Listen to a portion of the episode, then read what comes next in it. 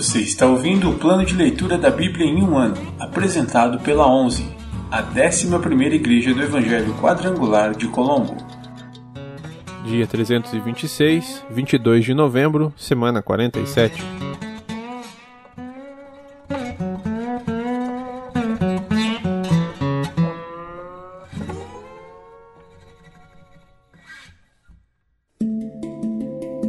Novo Testamento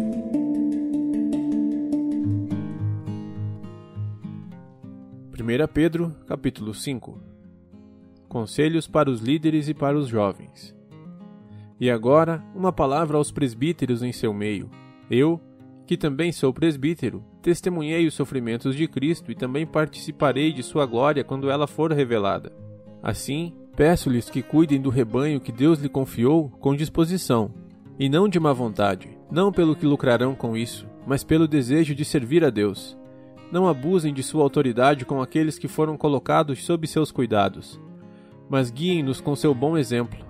E, quando vier o grande pastor, vocês receberão uma coroa de glória sem fim. Da mesma forma, vocês que são mais jovens, aceitem a autoridade dos presbíteros, e todos vocês vistam-se de humildade no relacionamento uns com os outros. Pois Deus se opõe aos orgulhosos, mas concede graça aos humildes. Portanto, humilhem-se sob o grande poder de Deus e, no tempo certo, ele os exaltará. Entreguem-lhe todas as suas ansiedades, pois ele cuida de vocês. Estejam atentos, tomem cuidado com seu grande inimigo, o diabo, que anda como um leão rugindo à sua volta, à procura de alguém para devorar. Permaneçam firmes contra ele e sejam fortes na fé. Lembrem-se de que seus irmãos em Cristo em todo o mundo estão passando pelos mesmos sofrimentos. Deus, em toda a sua graça, os chamou para participarem de sua glória eterna por meio de Cristo Jesus. Assim, depois que tiverem sofrido por um pouco de tempo, ele os restaurará, os sustentará e os fortalecerá, e os colocará sobre um firme alicerce. A ele seja o poder para sempre. Amém. Saudações finais. Escrevi e enviei esta breve carta com a ajuda de Silas, a quem lhes recomendo como irmão fiel. Meu objetivo ao escrever é encorajá-los e garantir-lhes que as experiências pelas quais vocês têm passado são, verdadeiramente, parte da graça de Deus. Permaneçam firmes nessa graça.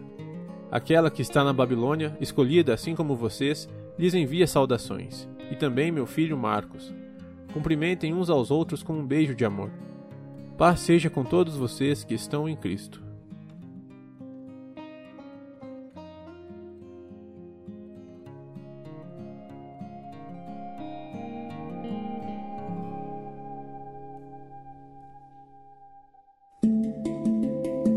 Antigo Testamento. Profetas Maiores.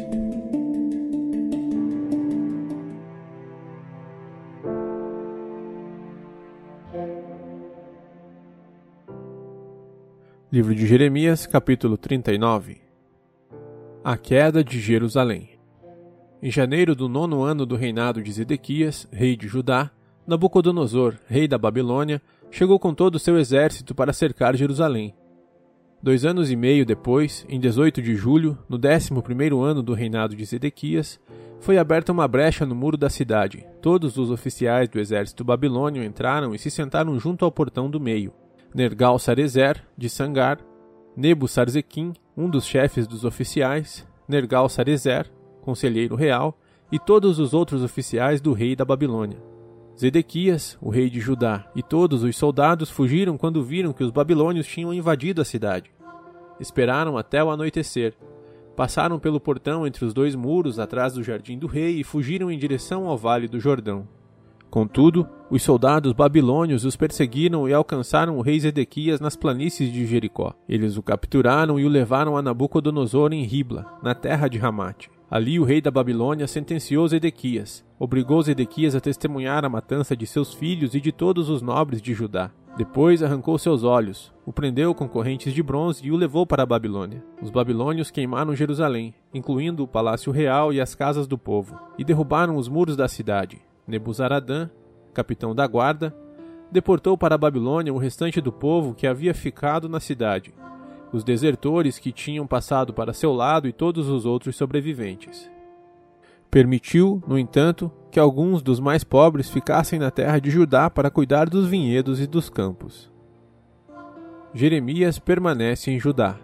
O rei Nabucodonosor tinha ordenado a Nebuzaradã, capitão da guarda, que encontrasse Jeremias. Cuide que ele não seja ferido, disse. Tome conta dele e providencie tudo o que ele pedir. Então Nebuzaradã, capitão da guarda, Nebusasban, um dos chefes dos oficiais, Nergal-Sarezer, conselheiro real, e os outros oficiais do rei da Babilônia mandaram tirar Jeremias da prisão. Entregaram-no aos cuidados de Gedalias, filho de Aicã e neto de Safã, que o levou para sua casa.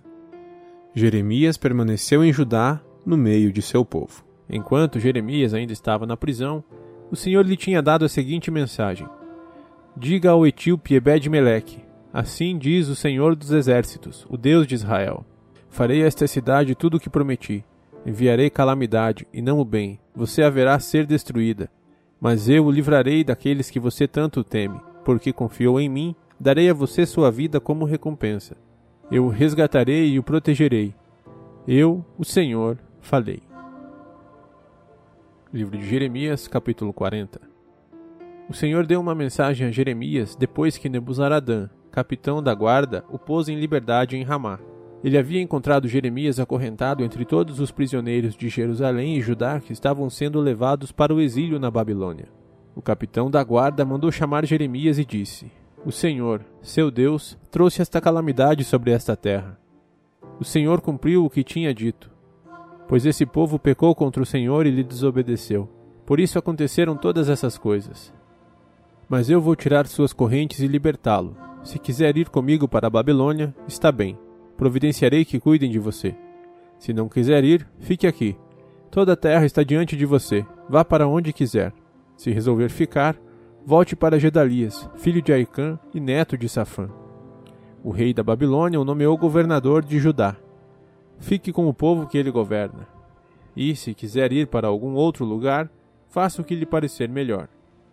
Então Nebuzaradã, capitão da guarda, deu a Jeremias um pouco de alimento e dinheiro e o deixou partir. Jeremias voltou para Gedalias, filho de Aicã, em Mispá, e habitou em Judá com os poucos que haviam ficado na terra.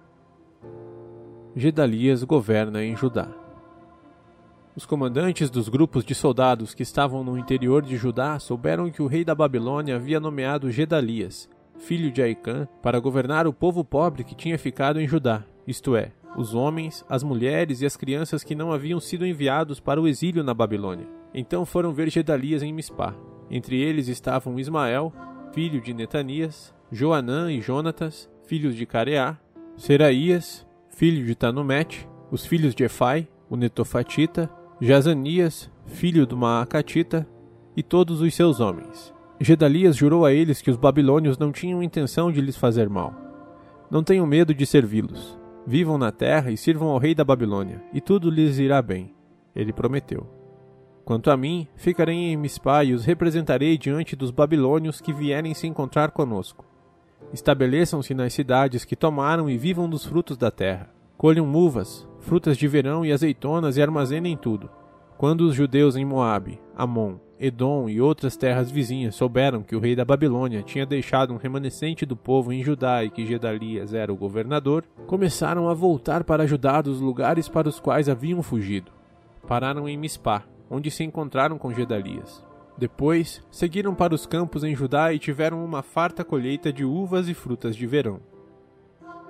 Conspiração contra Gedalias.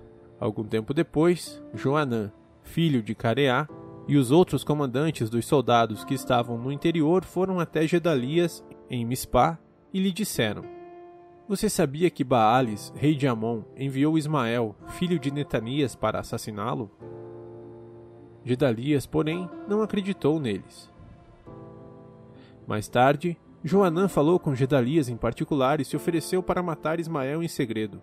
Por que deixar que ele venha e mate você? Joanã perguntou. O que será então dos judeus que voltaram? Se isso acontecer, os poucos que restaram ficarão espalhados e perdidos. Gedalias, porém, disse a Joanã: Eu o proíbo de fazer isso, pois você está mentindo a respeito de Ismael.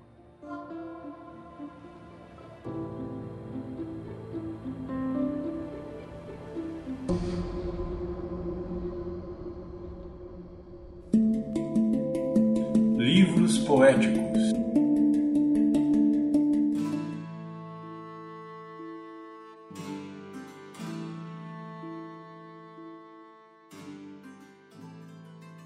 Livro de Salmos, capítulo 138 Salmo de Davi Graças te dou, Senhor, de todo o meu coração.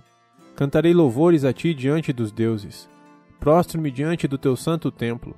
Louvo teu nome por teu amor e tua fidelidade, pois engrandeceste acima de tudo o teu nome e tua palavra. Quando eu clamo, tu me respondes. Coragem e força me dás. Os reis de toda a terra te darão graças, Senhor, pois todos eles ouvirão tuas palavras. Sim, cantarão a respeito dos caminhos do Senhor, pois a glória do Senhor é grande. Mesmo nas alturas, o Senhor cuida dos humildes, mas mantém distância dos orgulhosos. Ainda que eu esteja cercado de aflições, tu me protegerás da ira de meus inimigos. Estendes tua mão, e o poder de tua mão direita me liberta. O Senhor cumprirá seus planos para a minha vida, pois teu amor, ó Senhor, dura para sempre. Não me abandones, pois tu me fizeste.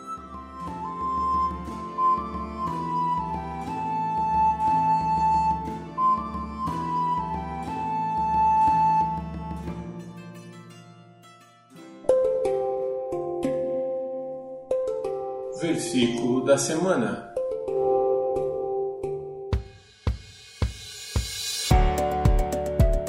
Lancem sobre ele toda a sua ansiedade, porque ele tem cuidado de vocês. 1 Pedro 5, 7 Lancem sobre ele toda a sua ansiedade, porque ele tem cuidado de vocês. 1 Pedro 5, 7 Lancem sobre ele toda a sua ansiedade, porque ele tem cuidado de vocês.